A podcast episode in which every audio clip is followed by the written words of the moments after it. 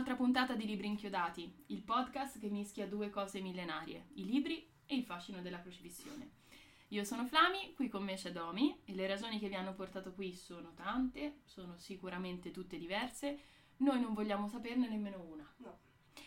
Continuiamo a cianciare di libri e oggi lo facciamo con La rivolta dello zuccherificio, che è un romanzo dei Camillas edito dal saggiatore. Di Mm. che anno è? 2015. Ok. E lo facciamo rivoltandoci anche noi un po' come lo zuccherificio contro quei meccanismi esistenziali secondo cui a un certo punto la vita finisce, di solito con la morte, spesso senza che nessuno gliel'avesse chiesto o fosse d'accordo. E questa volta, questa primavera, è successo a Mirko Bertuccioli, che era la metà del duo dei Camillas, all'interno del quale era Zagor, insieme a a Ruben.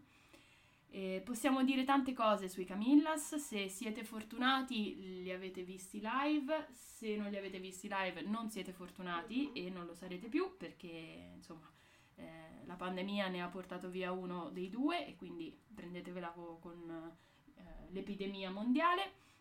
Ehm, al di là di tutte le cose che si possono dire però preferiamo leggervi quella che è la loro autoprefazione a questo libro e quindi adesso Domi ci leggerà come si presentano nel primo paragrafo del romanzo. Attenzione, chi sono i Camillas? Questo è necessario leggerlo.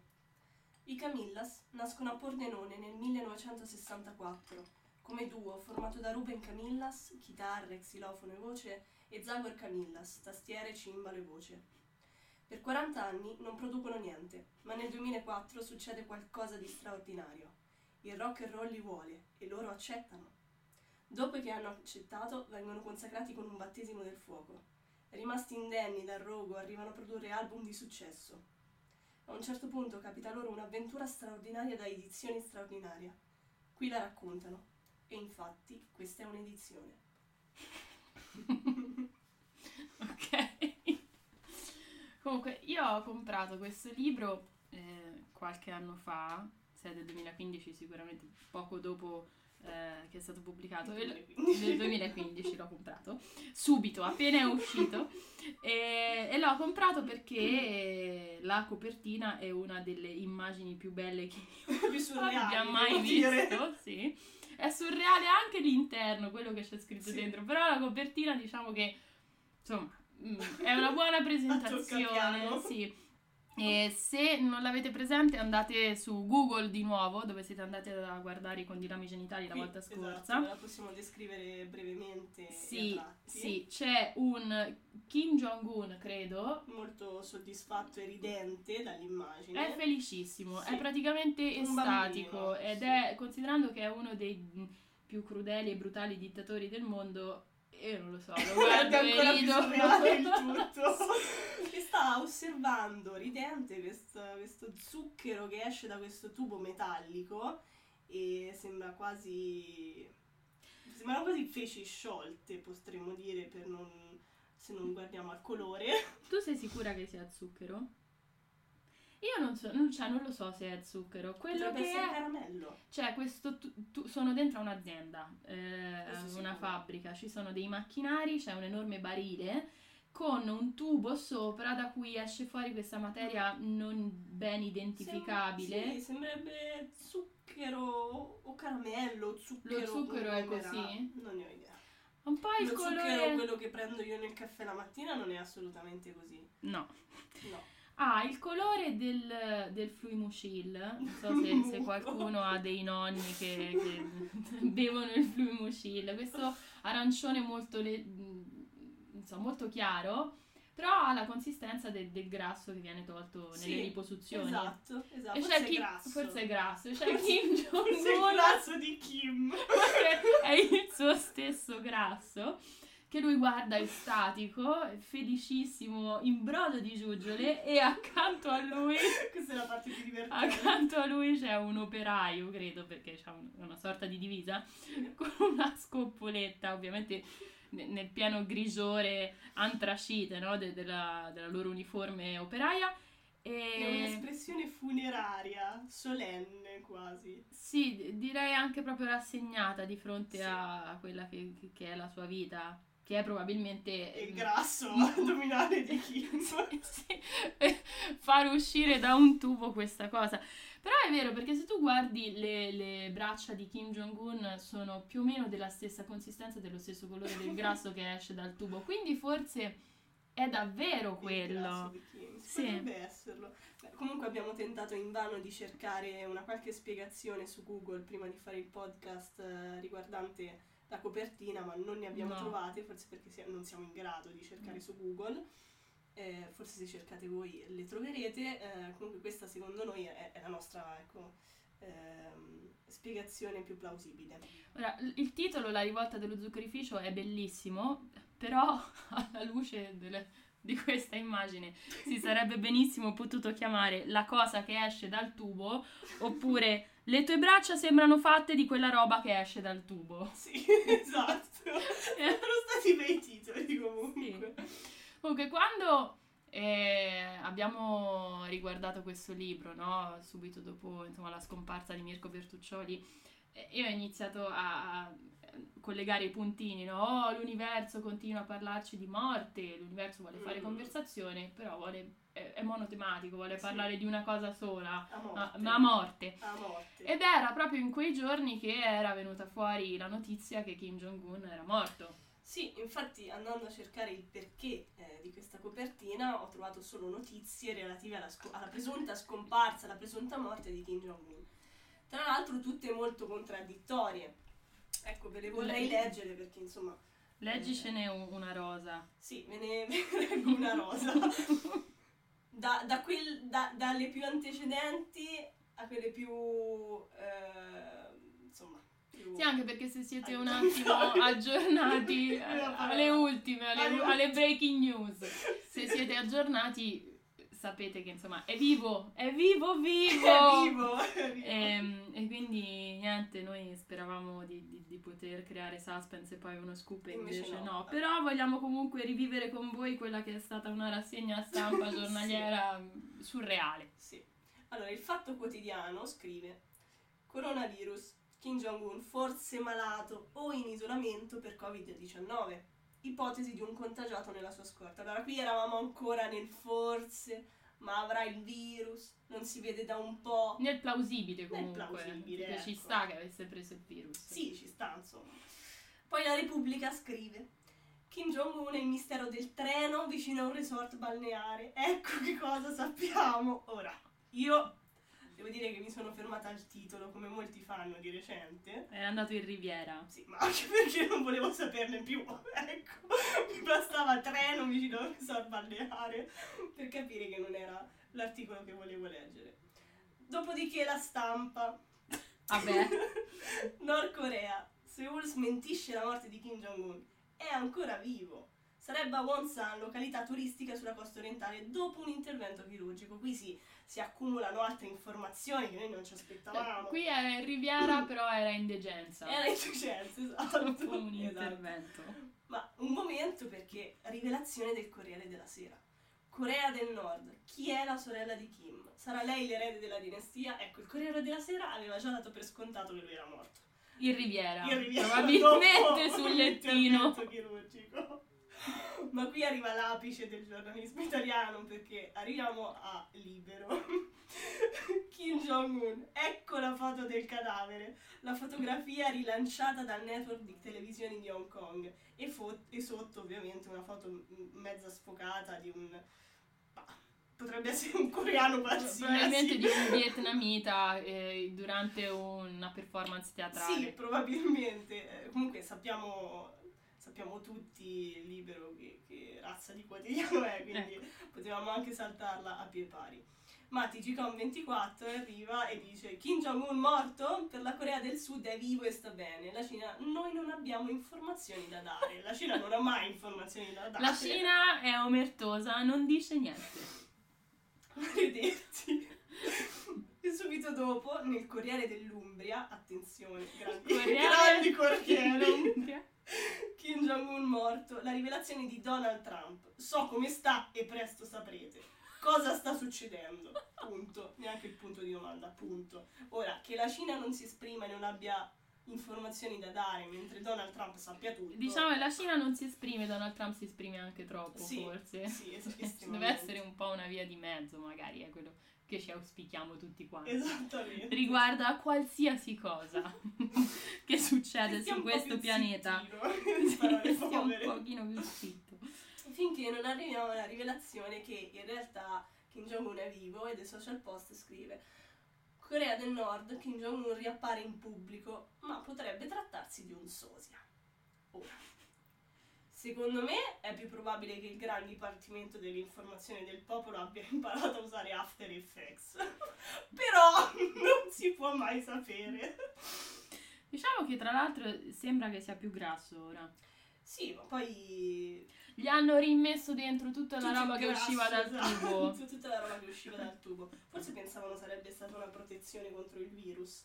Il grasso. E- sì, Come, come un sacco di altre cose che adesso la gente pensa che siano protezioni contro il esatto, virus. magari iniettarsi Il grasso di- di Kim Jong-un. Ti arriva direttamente a casa in simpatiche bustine. La Sottovuoto. ciclo- Comunque, al di là di questa digressione eh, molto si- simpatica e che probabilmente continuerà no, se rimaniamo eh, informati, Sì, assolutamente. ehm, tornando alla rivolta dello zuccherificio, di che cosa parla questo libro? Buon Dio, chi può dirlo? Oddio, chi può dirlo davvero? Questa è una bellissima domanda. Parla un po' di ogni cosa. Ehm, eh, la premessa di base è che eh, la rivolta dello zuccherificio sia il quindicesimo disco dei Camillas, uscito nel 2024, quindi al momento nel futuro, Sì. E, e che i Camillas partano per questa tournée mondiale con eh, prima tappa in Antartide, quindi eh, questo è un po' l'antefatto Mhm. che dà le, le basi, getta le, sì, getta le basi del libro. E ora, se vi sembra già assurdo così, Provate ad andare avanti. andate a leggere un libro di ricette gourmet oppure il manuale delle giovani marmotte perché sarà ancora più assurdo e più surreale mano a mano che leggete i vari capitoli. Ehm, comunque, quello che succede è che i Camillas arrivano in Antartide eh, e dentro una caverna, nei ghiacci, trovano una cassa in cui non c'è alien, ma una professoressa sembra aver conservato i, i temi o i migliori racconti, i migliori saggi, le migliori poesie di tutti i suoi allievi di una lunga carriera dell'insegnamento e questi temi vanno a comporre il libro che, che noi abbiamo in mano adesso e che i Camillas hanno scritto. Esattamente. Quindi ehm, Beh, non vi aspettate comunque di leggere una cosa noiosa come 80 temi di ragazzini di 11 anni perché non sarà questo. no, non è nemmeno una raccolta di racconti con un filo conduttore. No, Ehm, non ha una trama, quindi al di là di questa cosa, insomma, di- della premessa, Sì, eh, scordatevela della esatto. permessa, insomma, una volta che l'avete immagazzinata potete buttarla nel, nel- pozzo dell'oblio, perché non vi servirà per arrivare alla fine del Mhm. libro. Però quello che secondo me c'è tanto è poesia, Sì, esattamente. Ora dirò un qualcosa di molto forte. Secondo me ehm, i Camillas con questo libro sono tra le voci poetiche Mm, più ehm, eh, distinte di quella che è la poesia contemporanea, nonostante molti, mo- molti di questi capitoli non siano poesia, però Mm. il, il tipo di, di- di suono, no? di, come, di come suona è poesia. Anche di ritmo. Sì, e c'è un gusto per il surreale, c'è Mhm. ovviamente un gusto per, per- per il Mm. saltare di palo in Il frasca. non lineare, ecco, se siete dei maniaci della linearità e della cronologia, vi direi che questo libro è un po' difficile da reggere tutto quanto eh, per voi. Però quello che dovete fare per godervelo a pieno è lasciarvi andare e cercare di non avere la smania di capire tutto quello che c'è scritto in questo libro. C'è un molto, eh, molto è fatto dalle associazioni Mm, eh, fra parole, fra contesti molto diversi, eh, sì, assonanze, ha un certo che di onirico, sì. eh, un certo che di riviera, se devo tornare Sì. a quello che dicevo prima. È molto, c'è molto questa cosa di, di adriaticità, Mhm. eh, appena detto un qualcosa che non ha nessun senso. No, però ora non, non mi piace dire che è felliniano o che ha comunque un'ispirazione felliniana.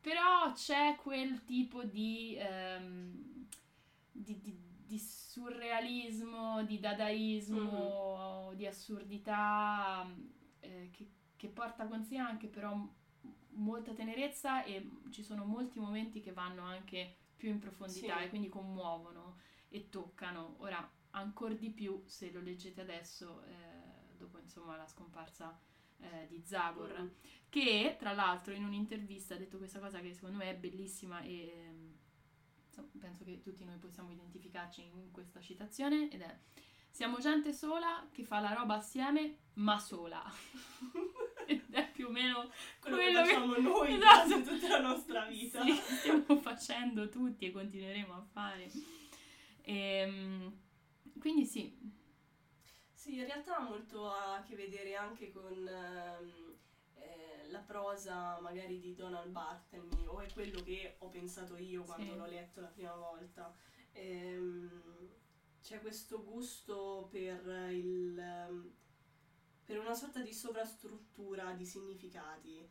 Eh, c'è la superficie dove c'è tutta questa non linearità, questa eh, per niente, mh, per- questo per niente ritmo eh, cronologico e reale e poi c'è, c'è la sottostruttura, cioè ehm, tutta una so- struttura di significati che puoi capire solo, ehm, solo andando a scorgere le associazioni mentali, le associazioni visive, eh, tutti i suoni che compongono comunque questo testo. Poi alla fine è così no, che mh, si compone la poesia, la poesia è sempre un rimando a qualcos'altro, è sempre obliqua. C'è anche la sensazione che, mh, come tanta poesia, ma anche tanta prosa è, che sia qualcosa di etereo, quindi è un po' come Sì. mh, eh, per riuscire a stare sulla pagina bisogna accettare il fatto che ehm, si, si sia trasportati da una sorta di corrente, Mm. qualcosa di molto C'è aereo, di molto volatile. sì. Però ogni tanto si casca e si batte il culo per terra in Esatto. un modo molto, mm, come dire... Brusco ma anche commovente in realtà. E poi se non ci fossero questi momenti, se non andasse mai un pochino più in profondità, sarebbe sperimentalismo e noi lo Esatto, sperimentalismo ci fa Gioco cacare. fine a se stesso, esatto. C'è un pezzo che eh, vi vogliamo leggere ed è un- uno dei pezzi più lunghi, però è fatto da eh, come delle parti eh, prese da un diario, ed si chiama appunto il diario dell'alunno Adamiasi e inizia con Oggi la suora continua a chiamarmi Dario Baldambembo, non lo sopporto. E poi ci sono vari pezzi, e ce ne sono alcuni che mi piacciono particolarmente.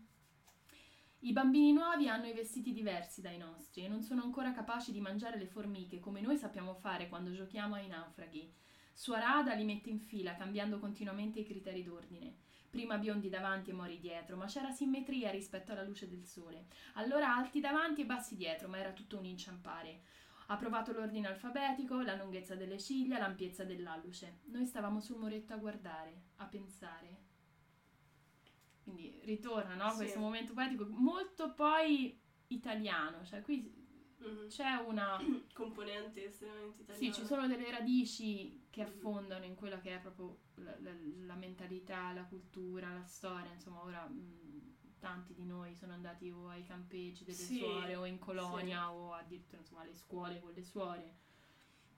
Eh, la festa del collegio si farà domani e sono emozionato. Ho preparato ghirlande di mollica di pane impastata con la saliva. Spero che la festa non finisca mai. La superiora ieri lucidava le sue nacchere sul terrazzo. Dalla cuffia le usciva un ciuffo di capelli, rossi come la festa. Io li ho visti. Quindi c'è un- è molto delicata come Mm. poesia.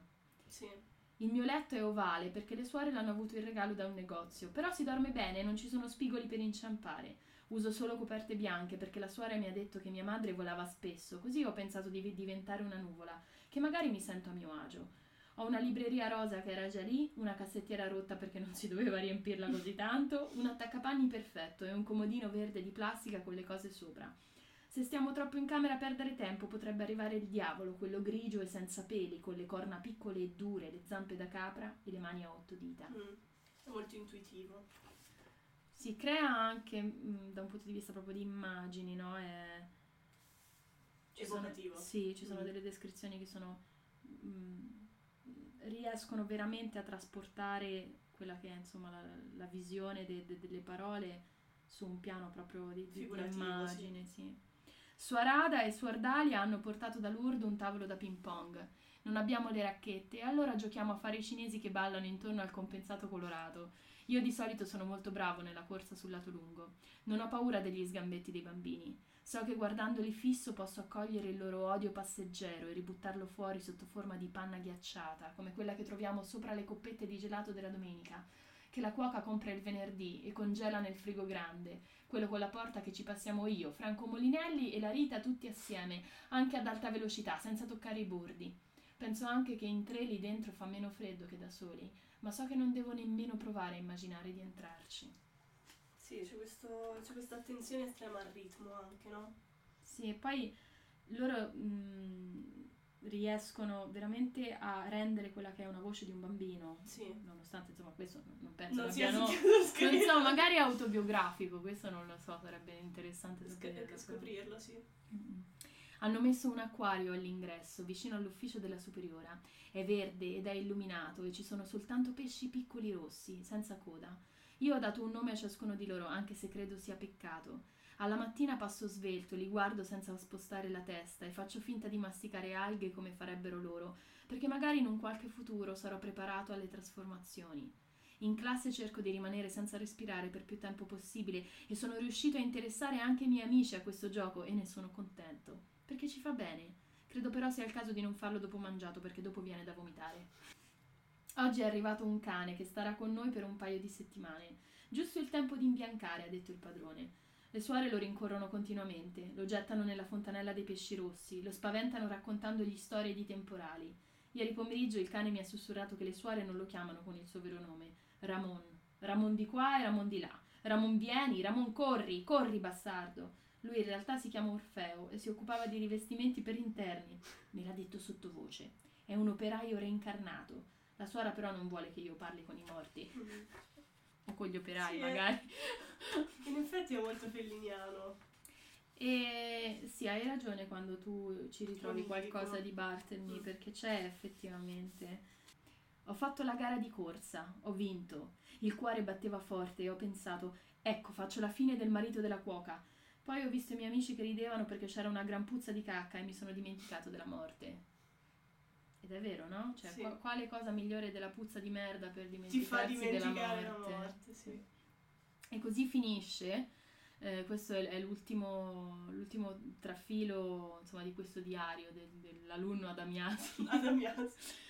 Lo sai da cosa si misura il coraggio? mi ha chiesto la suora, e io non riesco a dirlo perché immagino il coraggio come una corrente d'aria che arriva e lo sai che sbatterà una porta da qualche parte e c'è quel tempo vuoto dove sei indeciso se correre a chiudere la porta o farti prendere dal soffio e dimenticarti che stai aspettando un colpo fortissimo, che una volta si sono rotti anche i vetri della porta di sotto. Il coraggio è quel dimenticarsi che ti fa perdere in quel che stai facendo e allora ti tuffi per salvare un amico o spegni un incendio nel bosco, o cammini sul davanzale della finestra per riprendere la palla incastrata nelle grate, o catturi un boa fuggito nella scuola. Così ti metti in pericolo. Adesso so come si fa con i boa, suora.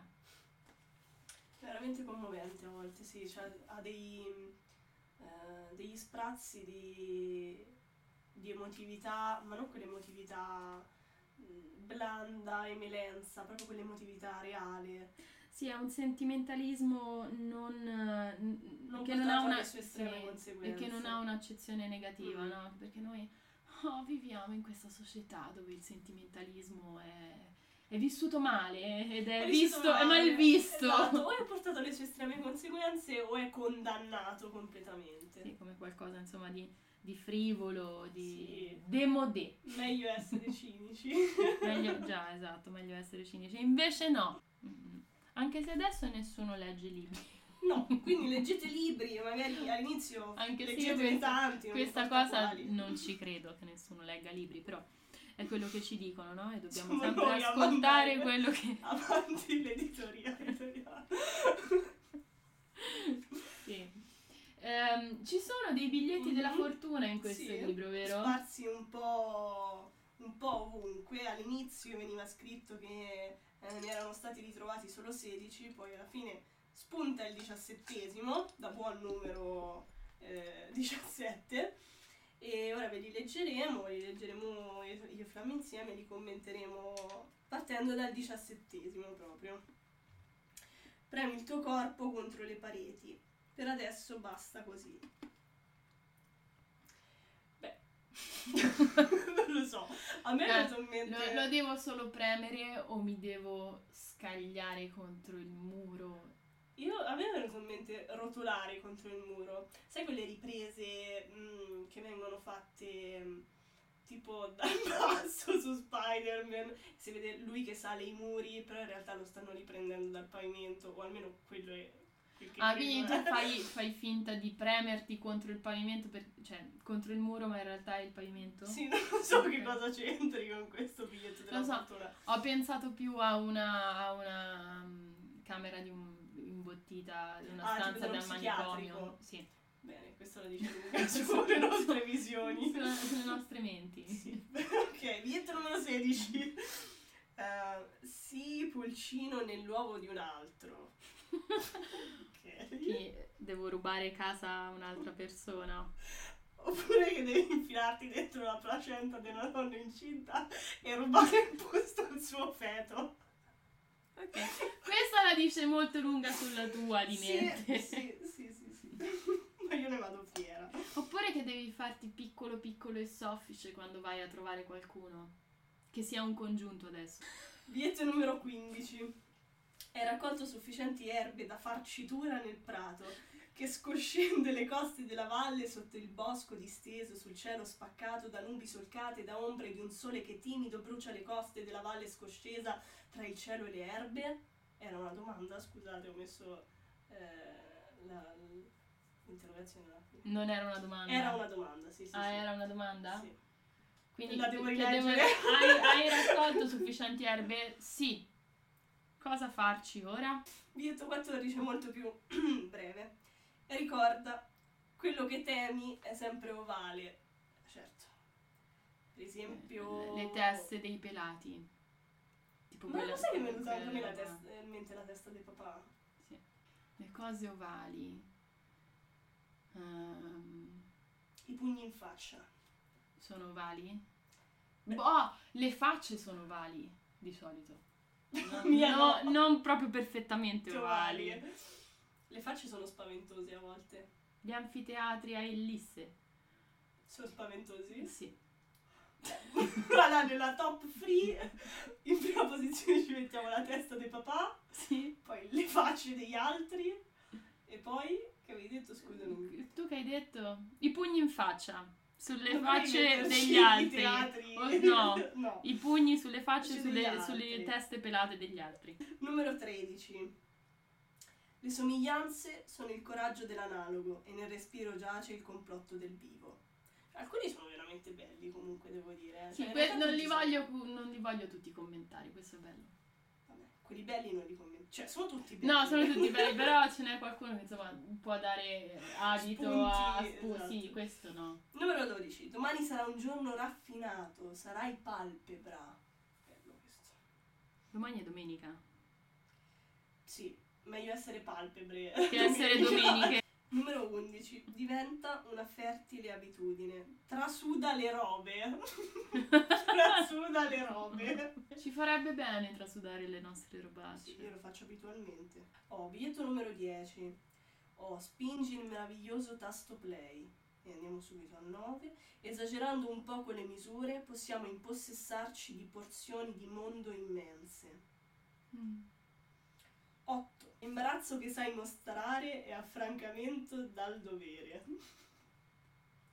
Alcune ne buttano giù pesante poi. Eh.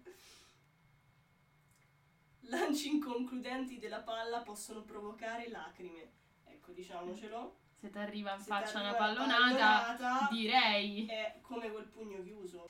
Numero 6. Ponendo domande negli spazi appositi è sicuramente possibile farsi una ragione di sé, Ma chi ha il coraggio di porre domande negli spazi appositi, diciamocelo. No, poi sembra di stare alle poste. O sul sito dell'Inps. quindi. Numero 5. Se ha fallito l'archeologia, perché non dovrebbe riuscirci qualcun altro? È quello che mi dico sempre quando faccio esami di altre materie che non siano archeologia. Hai mai fatto un esame di archeologia? No, Ok. non ho intenzione. Allora non hai ancora fallito veramente. Numero 4. Tienti stretto il caldo che spacca le gambe e modella il tuo corpo come ombra. Agita i fianchi per ritrarre le vicinanze. Ci sono estintori e goniometri che attendono in piena luce. Accreditati. per farvi capire eh, quello che dicevamo prima a proposito del surrealismo. Sì. Numero 3. Presta attenzione ai cambi di tono e di stagione. Di stagione. Sfumature e intocchi possono servire andando da qui a là, ma il tuo compito è fatto di massi grigi, spaccature, gorgogli, soffocamenti. Numero 2. Siamo nel- nella top 2. La fonte della felicità non si trova ai piedi delle montagne o tra le palme di, un verde- di una verde oasi, ma tra i fiumi delle paludi nere, affollate di sanguisughe che sanno dove trovare il giusto e il buono. Anche questa era molto bella. Hanno messo quelle più, più poetiche all'inizio. Noi abbiamo fatto il countdown. Siamo andati a ritroso. Siamo andati dai feti degli altri, Verso il- mani degli altri, Verso il silenzio, Sì. l'assenza di commento. Ok, il biglietto numero uno, attenzione. Non farti scappare il destino. Nessun lupo annusa due volte la stessa mano. La prima volta l'annusa e la seconda la mozzica. Sì, soprattutto se la mano puzza. Come fanno di solito i lupi? Quando la mano puzza. Esatto. La Diciamoci, mordono. i lupi non sono cattivi e che odiano i So- fetori Sono delle persone mani dei migliori umani. dei cavalli, ma persone peggiori delle persone. Sì. Ora dovremmo eh, procedere verso il momento delle recensioni, ma oh, non ho Oh, trovato oh. recensioni per questo Eh, libro. Roby fallisce questa volta. Quindi Domi non posso deliziarti oggi con le opinioni scriteriate della gente, Peccato. delle persone peggiori. Eh, però, visto che prima dicevamo che nessuno legge libri, che l'editoria è in crisi e che insomma probabilmente eh, que- questo, questo nostro podcast Non avrà eh, senso no, no, non, ne ha già più. Eh, vogliamo però riagganciarci al- all'adagio che dice ai primi caldi non ti svestire, ai primi freddi non ti coprire, perché ci sono modi per utilizzare i libri senza leggerli, per cui i libri potrebbero essere salvi, no? Potrebbero Certo. continuare ad avere un futuro anche se la gente non, non li legge più. Certo. Per- Per esempio, cioè, troviamo Per la riconversione della funzionalità dei libri, Sì, Eh, eh, ferma libri per libri, ad esempio. bello questo, bello. Ne hai uno anche tu? sì. Vuoi dirmelo? Beh, secondo me è una- un buon uso che si può fare dei libri se avete un arcinemico e se volete fargliela pagare e prendere un bel libro dalle 800 pagine in su, quindi potremmo andare da Underworld di De Lillo a eh, Infinite Jest di David Foster Wallace e accidentalmente farglielo cadere sul piede, dopodiché sarà necessario amputargli il piede e voi sarete delle persone penalmente felici. E glielo amputerete voi stessi. Certo, col libro che gli avete appena tirato sopra il piede. Ultimamente sono molto usati come sfondi nelle videochiamate, quindi se voi Sì, avete dei libri, raccoglieteli tutti, riuniteli su uno scaffale e poi... Portateli a- eh, quando... ai maggiori virologi che accompagnano Ah, anche sì, li potete affittare ai virologi Sì. che li useranno insomma come sfondo per le loro videochiamate ufficiali, statali, pubbliche e quant'altro. E le potete usare come sottobicchieri. Se Sì. non volete che il bicchiere lasci il- l'allone circolare, no? Come si chiama? L'anello, quello che poi lascia il il, segno, segno, dai, il su- segno. sui vostri tavolacci di, Ecco. di- di compensato. Mettete dei libri. Avete un libro, Eh, no? Sottolibri, per Esatto. esempio. Se non volete che il libro lasci il segno sul tavolaccio, metteteci un altro libro sotto. Eh, possono essere usati come mini vang per fare piccole buche in giardino se hanno la copertina rigida, Sì. perché si può usare l'angolo per scavare e, e mettere il piede che avrete amputato a- alle A persone fermentare nel da terreno. fermentare nel terreno. Ehm, ah, oltre che metterli sotto i bicchieri, li potete mettere sotto le ciotole dei cani se il vostro cane è alto e quindi Mm. per evitare insomma, che stia molto gobbo e diventi come Igor di, di, Esatto, di Frankenstein Junior. molto utili per Sì, li mettete sotto una piletta di libri in modo che il cane così non, non deve farsi venire la scoliosi o il torcicollo. Assolutamente. Se siete molto bassi potete metterli sotto le scarpe Sì. per alzarvi. Sì. Potete metterli... oddio, La Bibbia, ad esempio. Esatto, la Bibbia cosa serve? La Bibbia a Metterla sotto i piedi. Ci scusiamo con chiunque sia religioso, cristiano, cattolico. Ah, Ehm, come fermacarte, Sì. nel momento in cui magari tu vuoi tenere le finestre aperte, no? Perché vuoi sentire il vento che ti accarezza la pelle dolcemente, che è quella sensazione che ormai noi non ricordiamo nemmeno più, no? Una cosa che, qualcosa che ci accarezza, ormai è solo il vento, no? E però non vuoi che tutte le tue carte vengano sparse per casa e quindi ci metti dei libri sopra. Esattamente, esattamente. Se li metti in obliquo puoi anche infilarteli sotto la maglietta e far finta di avere delle tette più grandi di quelle che hai. Però, ecco, Però dopo sono quadrate. abbastanza- eh, Fai con lo spigolo, però dopo sono tipo triangolari, quindi non so se funzionerebbe bene. Quindi paperback. Sì, quindi Tomb Raider, il lontano, il lontano gioco della PlayStation. Che era fatto tutto ad Era fatto angoli tutto ad angoli, sì. acuminate proporzioni Sì, sì, acuminate non reali. Sì. Perfetto. Benissimo. Potete usare i fogli dei libri per asciugarvi le lacrime. Questo è uno dei... O per accendere il fuoco, Sì. che è un po' da sempre, insomma, si usano i libri per accendere i rughi e Sì. bruciare le streghe Bruciare i libri stessi. e no? bruciare i libri stessi. Potete toccarvi con una pagina di un libro. Vero? Meglio se non è una di quelle lucide, ma una di quelle Ecco. porose. Insomma, c'è un botto di modi diversi sì, sì, per sì. poter utilizzare i libri se proprio non volete leggerli. E detto questo, per questa settimana di- credo sia sì, tutto. Sì, è ora di, di andare. Grazie per essere stati con noi, Flammi e Domi, libri inchiodati. La rivolta dello zuccherificio dei Camillas, edito da Il Saggiatore. E noi vi salutiamo qui, grazie per essere stati con noi. Bye bye.